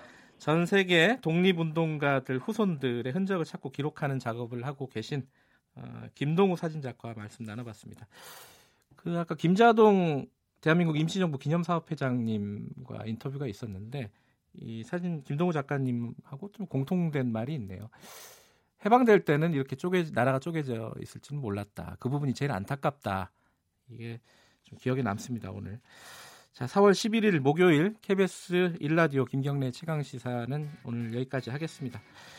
아, 저는 뉴스타파 기자 김경래였고요. 내일 아침 7시 25분 다시 돌아오도록 하겠습니다. 고맙습니다.